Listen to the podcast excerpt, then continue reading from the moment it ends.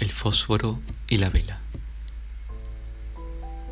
Cierto día, el fósforo le dijo a la vela, Hoy te encenderé.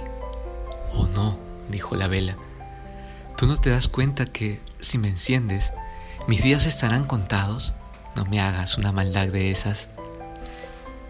Entonces, ¿tú quieres permanecer así toda tu vida, dura, fría y sin haber brillado nunca? preguntó el fósforo. Pero tienes que quemarme. Eso duele y además consume todas mis fuerzas, murmuró la vela. Entonces respondió el fósforo. Tienes toda la razón. Pero esa es nuestra misión. Tú y yo fuimos hechos para hacer luz. Y lo que yo, como fósforo, pueda hacer es muy poco. Mi llama es pequeña y mi tiempo es corto. Pero si te paso mi llama, habré cumplido con el propósito de mi vida.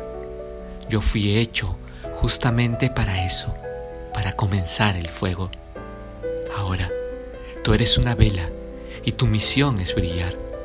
Todo tu dolor y energía se transformará en luz y calor por un buen tiempo.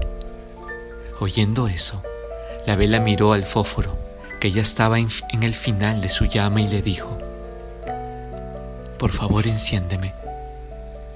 Y así produjo una linda y brillante llama.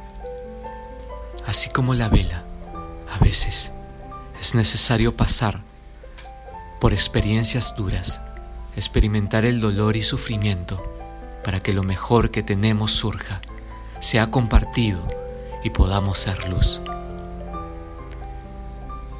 Recuerda que mar calmado no hace buenos marineros. Los mejores son revelados en las aguas agitadas.